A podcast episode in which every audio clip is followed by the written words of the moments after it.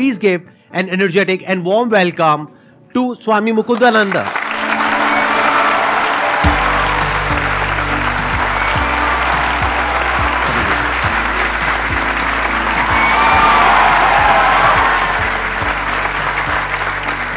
Please have a seat.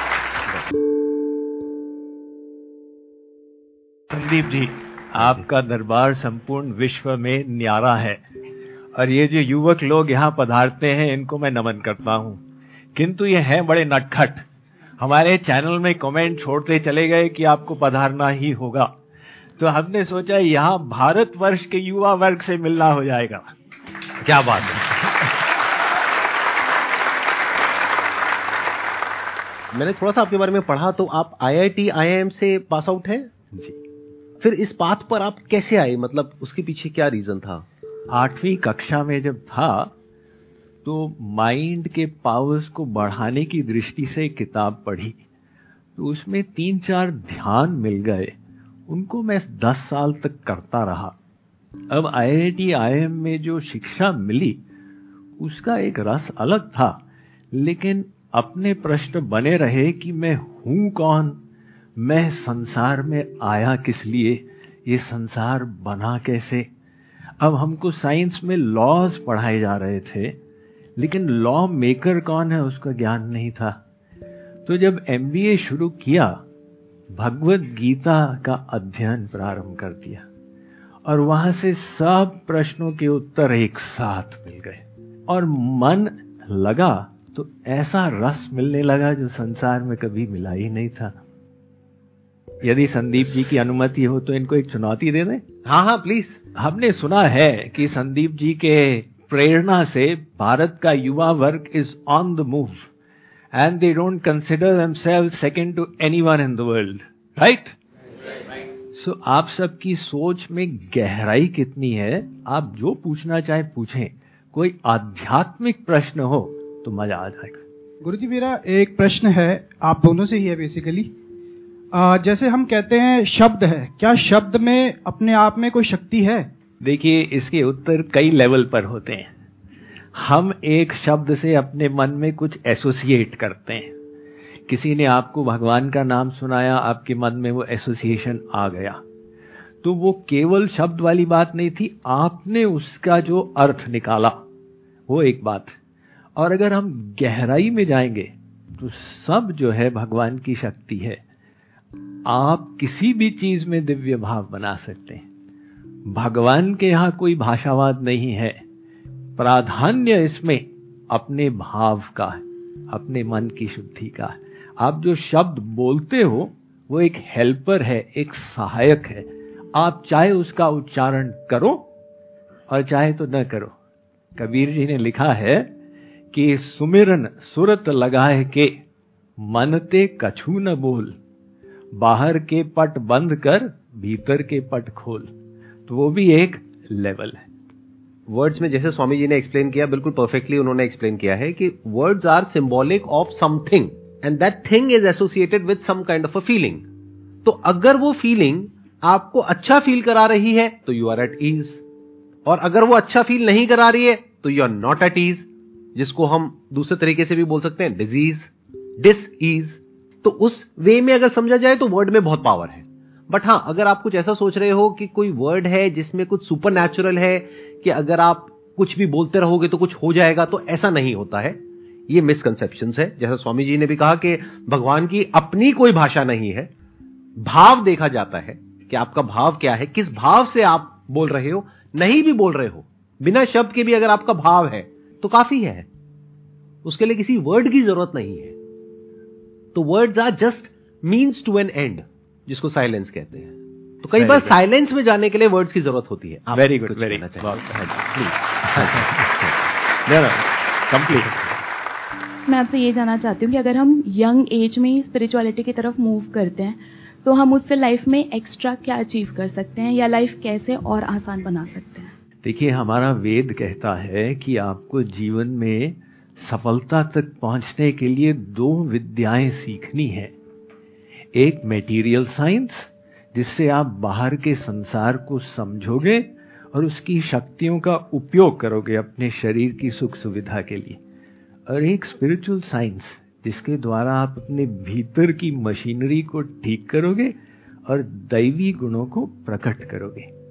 तो spirituality ऐसे नहीं कि भैया बूढ़े हो गए तो हारे को हरि नाम।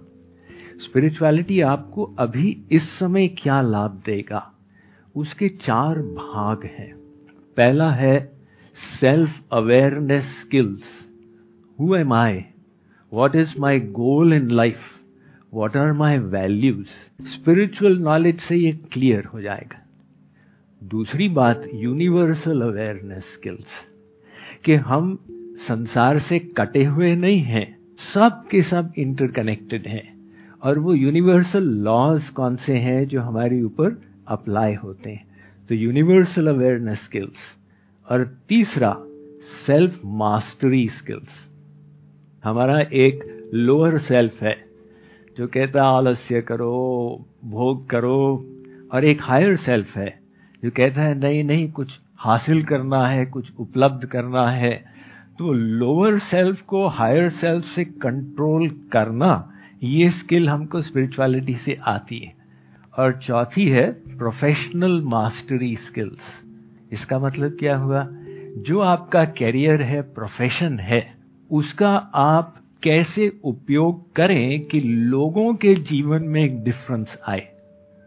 To utilize your professional education in a meaningful manner ये सब लाभ हमको स्पिरिचुअल नॉलेज से मिलता। जब तक आप खुद को नहीं जान लोगे अच्छे से, तब तक आप इस बात की गहराई को नहीं देख पाओगे जो अभी स्वामी जी ने कहा कि we are all interconnected and interdependent जैसे ही ये बात हमको समझ आने लग जाती है तो आपके अंदर से एक अलग तरह की एनर्जी फ्लो करने लग जाती है।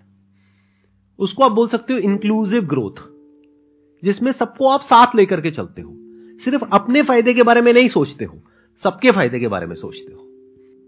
In other words growth without spirituality is meaningless it will lead to destruction of all kind but अगर उसकी जो फाउंडेशन है वो स्पिरिचुअलिटी है वो नींव हो गई अब उसके ऊपर कितनी भी बड़ी बिल्डिंग खड़ी कर लो कोई दिक्कत नहीं है क्योंकि फाउंडेशन स्ट्रांग है। और ये जो लोग बोलते हैं कि हम बुढ़ापे में करेंगे अब मान लो बुढ़ापा नहीं आया कोई जीवन का तो भरोसा है। तो प्रहलाद ने कहा था, पाँच साल का था ना, उसने कहा, कौमार आचरेत प्राग्यो धर्मान भागवता निह। ये जो आध्यात्मवाद है, इसका अभ्यास बाल्यावस्था से शुरू करो। और आध्यात्मिक दृष्टि से, यंग कौन है? आत्मा तो सनातन है। इसलिए हमारी एक्चुअल एज जो है, हम सब के सब सनातन ही है। मेरा क्वेश्चन ये है कि जैसे संदीप सर के यहाँ पे आई थी वो सुहानी शाह उन्होंने उनको आपने वो कर दिया था बल्ब कर दिया था एक तरीके से जो विचार आपने अपना वो कर लिया था थॉटलेस चले गए थे बिल्कुल। हाँ हाँ। तो उस उसमें थॉटलेस में मतलब विचार सुनने कैसे जाएँ? देखिए आप थॉटलेस के लिए ट्राई करते जाएँगे और कठिन काम है है ना? ये मन जो है ये गतिशील है। और उसको थॉटलेस करना वो मन के स्वभाव के विपरीत। इसलिए संघर्ष पड़ेगा असंभव नहीं है लेकिन संघर्ष पड़ेगा। आप एक चीज़ ट्राई करें। हम मन को शुद्ध करें। बस, इसको लक्ष्य बनाएँ। जब शुद्ध हो जाएगा तो खराब विचार बंद हो जाएँगे। आपकी समस्या का तो समाधान हो जाएगा ना? तो वो शुद्ध कैसे किया जाए? आप मन को दिव्य दिशा में घुमा दें। एक साइकिल चला रहे हैं। अब वो साइकिल का आपने हैंडल दबाया तो इधर गिरेगा या इधर गिरेगा। तो ऐसे ही वो थॉटलेस स्टेट लाना एक बहुत ऊँची अवस्था है। और उससे आसान ये है कि आप उसको हैंडल को घुमा दो। तो आप माइंड को डिवाइन डायरेक्शन में घुमा दो। डिवाइन विचार लाओ। तो ऑटोमेटिक वो जो खराब विचार है वो समाप्त हो जाएँगे। पहले ये समझ लेते हैं थॉट क्या है। Thought is a word given to a thing बिना बोले there can't be a thought but ये काम इतनी जल्दी होता है कि हमें पता ही नहीं लगता है। क्या किसी ऐसी चीज़ से रिलेटेड आपके मन में थॉट आ सकता है जिससे रिलेटेड कोई वर्ड ना पड़ा हो? तो अगर उस वर्ड को हम देखने लग जाए तो माइंड थॉटलेस स्टेट में चला जाता है। एक बार मैं प्रैक्टिकली आपको डेमो देता हूँ। थॉटलेस स्टेट में जाना है अभी के अभी करें कोशिश करें। आपको क्या करना है अपने मन में जो मैं कहूँगा बोलने के लिए वो बोलना है। आँखें एक बार बंद कर लीजिए आप लोग। अब अपने मन में अपने आप को आप बोलिए। कि देखता हूँ मैं अपने मन में अपने आप को क्या बोल रहा हूँ या क्या बोल रही हूँ। और देखना शुरू कर दो।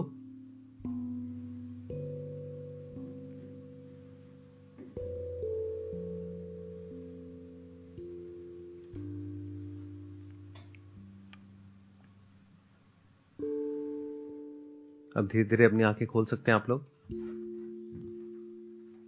बताइए, कितने लोग चले गए थे थॉटलेस स्टेट में?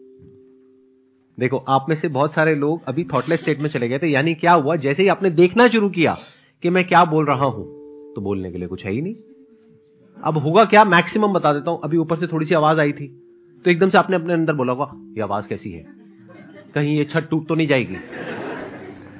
फिर एकदम से एक थॉट आया होगा कितनी देर और रह गई है?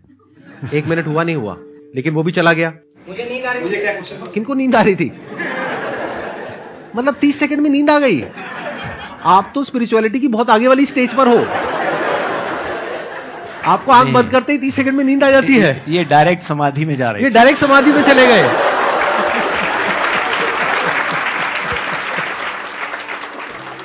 If you talk about controlling your thought controlling your mind और going in a thoughtless state तो first you need to understand deeply and properly what is mind मेरा ये क्वेश्चन है कि हम सबको एक ना एक, कभी ना कभी ऐसा लेवल ऑफ़ सेटिस्फेक्शन फील होता है कि हाँ हम सेटिस्फाइड हैं अपनी लाइफ से, लेकिन दूसरे ही वक्त हमें लगता है नहीं, हमें कुछ और चाहिए ज़िंदगी से। तो वो जो एक संतुष्टि वाली एक फीलिंग होती है, एक लेवल ऑफ़ कंटेंटमेंट वाली फीलिंग होती है, वो कैसी लाई जाए? बिकॉज़ दुनिया में कभी भी कुछ भी सब कुछ तो मिल नहीं सकता तो वो लेवल ऑफ़ कंटेंटमेंट कैसे फील की जाए? बस मैं वो चीज़ पूछना चाहती हूँ।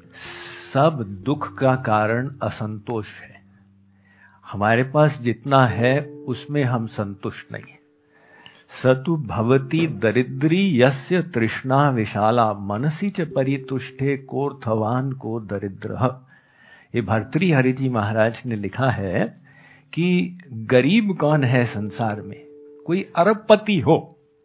लेकिन इच्छा है, अरे भाई एक अरब है और वो अडानी जी के पास इतने अरब है तो मेरे पास कमी है।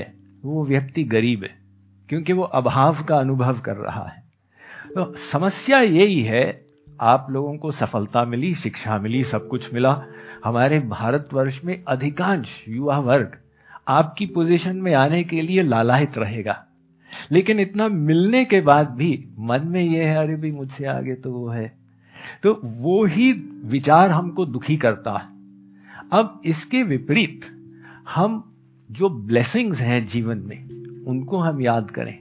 भगवान ने दो आँखें दी, दो हाथ दिए, दो पैर दिए तो अपने हृदय को आभार से ग्रेटिट्यूड से भर लेंगे। और दूसरी बात इसमें यह है कि एक साइड में असंतुष्ट होना अच्छा है। आध्यात्मिक दिशा में कभी संतोष न करें। अरे, आज तक कुछ अध्ययन किया ही नहीं है और बहुत करना है।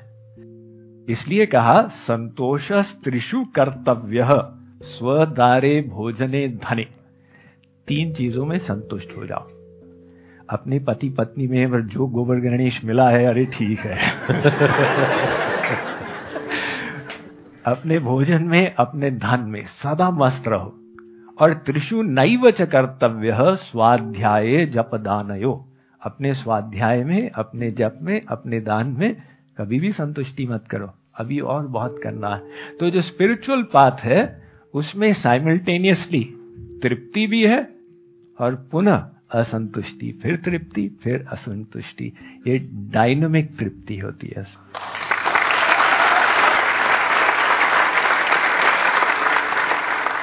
आप सबकी जो एज है यहाँ पर, वो यूजुअली मेरे जो सेशंस होते हैं उससे थोड़ी सी अलग है।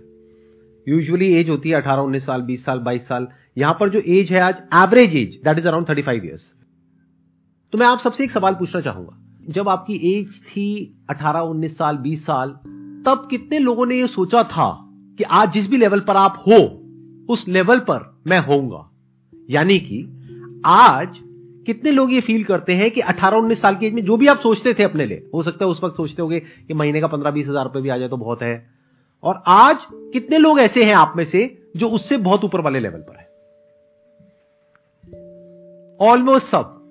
लेकिन क्या सेटिस्फैक्शन मिल गई है? कंटेनमेंट है? नहीं। क्यों? क्योंकि कुछ ना कुछ बाकी रह जाता है। तो इससे हमको सीख लेना है कि जब आज तक नहीं हुआ तो आगे भी नहीं होगा। क्यों? क्योंकि इस यूनिवर्स का नेचर ही ऐसा है कि यहाँ पर कभी भी आपको सब कुछ नहीं मिल सकता है। मतलब ऐसा कभी नहीं होगा जब सब कुछ परफेक्ट होगा। और अगर होगा भी तो वो टेम्पररी होगा। कुछ दिनों के लिए, कुछ हफ्तों के लिए। फिर वापस से कुछ गड़बड़ हो जाएगी, जो सोचा भी नहीं होगा। किसी की डेथ हो जाएगी, किसी की तबीयत खराब हो जाएगी, कभी कुछ कभी कुछ। कुछ ना कुछ चलता ही रहेगा लाइफ में। तो जब ये बात समझ आ रही है तो क्या कभी भी लाइफ में ऐसी कोई स्टेज आएगी जब इस दुनिया में आप पूरी तरह से कंटेंट हो जाओगे, यानी आप कहोगे मेरी लाइफ में सब कुछ परफेक्ट है। और वो भी परमानेंट है। क्योंकि अगर वो परफेक्शन की स्टेज आती भी है, तब भी बैक ऑफ़ द माइंड एक डर बना रहता है कि पता नहीं, कुछ गलत ना हो जाए, कहीं कहीं कुछ गलत ना हो जाए। तो डर तो बना ही हुआ है ना। तो जहाँ डर है, वहाँ पे खुशी कहाँ है? कंटेनमेंट कहाँ है? तो जब हमें ये बात समझ आ चुकी है बारीकी से इस एज ग्रुप में तो अब हमें आगे अपना टाइम और खराब नहीं करना चाहिए। जो इस दुनिया में कर रहे हैं, वो करते रहना है।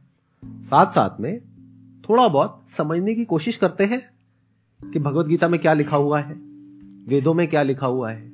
इसमें हम थोड़ा सा एडिशन करें हाँ प्लीज़ प्लीज़ ये तो आपने बहुत सुंदर बताया है कि भाई उसमें हम समझे यहाँ कोई तृप्ति नहीं। और साथ ही साथ हम जो कुछ किए केवल आनंद के लिए किए। चाहे करियर था चाहे विवाह था चाहे बच्चे थे अंतिम लक्ष्य यही था कि आनंद मिले। वो आनंद की इच्छा हमारे अंदर क्यों थी?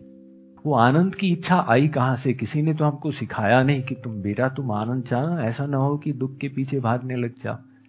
तो आनंद की इच्छा सबके अंदर एक जैसी है। वैसे शक्ल सबकी अलग अलग है, आवाज़ अलग अलग है, लेकिन इस मात्र में हम सब एक हैं। हम सबका एक नारा है, आनंद चाहिए। हमारा वेद कहता है, आनंदो ब्रह्मेति व्यजानात। वो जो ब्रह्म है, वो आनंद सिंधु है। उस सिंधु के तुम बिंदु हो। जैसे आप पत्थर को ऊपर फेंके हुए तो नीचे आएगा। ऐसा नहीं कि वो ऊपर गिर जाए, वो नीचे ही गिरता है। क्योंकि वो पृथ्वी का अंश है, पृथ्वी उसको खींच रही है। तो आनंद की इच्छा हमारे अंदर हमको प्रेरित कर रही है, दिव्य दिशा में, कि तुमको जो सुख चाहिए वहीं पर मिलेगा। जितना भी संसार मिल जाए, आत्मा भीतर से कहती है, अभी भी तृप्ति नहीं हुई। तो वो जो तृप्ति हमको चाहिए, वो तभी मिलेगी जब हमारी आत्मा अपने अंतिम लक्ष्य तक पहुँच जाएगी। वेदांत की दृष्टि से अगर देखा जाए तो इसको नित्य अनित्य विवेक भी कहते हैं, जहाँ पर कि हमको ये क्लियरली पता हो कि लाइफ में क्या नित्य है और क्या अनित्य है। अनित्य मतलब टेम्पररी है। जैसे इस दुनिया से जो हमको सेटिस्फैक्शन मिलता है प्लेजर मिलता है, खुशी मिलती है, वो सब क्या है? टेम्पररी है। ये बात हमको अभी तक समझ आई है या नहीं आई है? तो नित्य नित्य मतलब क्या? कि इस दुनिया में कुछ है जो टेम्पररी है और इस दुनिया में ही, यानी यहीं पर, अभी यहीं पर कुछ ऐसा भी है जो कि परमानेंट है, जिसको ब्रह्म कहा गया है। तो अगर हमारा ध्यान उसकी तरफ़ चला जाता है या ये क्वेश्चन ही उठ जाता है कि क्या कुछ परमानेंट भी है इस यूनिवर्स में, या सब कुछ ही टेम्पररी है? और वो जो परमानेंट है, क्या वो मुझसे दूर है? क्या वो मुझसे अलग है? या हो सकता है वो मैं ही हूँ? तो अगर इस तरह के क्वेश्चंस हमारे अंदर उठने लग जाते हैं जवाब की तो मैं अभी बात ही नहीं कर रहा, उठने लग जाते हैं तो हमारी शुरुआत हो गई है स्पिरिचुअल पाथ पे चलने की। जैसे संदीप जी ने बताया है, ये विभिन्न उपाय हैं। कर्म योग ज्ञान योग हठ योग भक्ति योग इत्यादि हम सबके विभिन्न स्वभाव हैं लेकिन लक्ष्य वो एक ही है। तो उस एक लक्ष्य को अपनाना यही अध्यात्म है।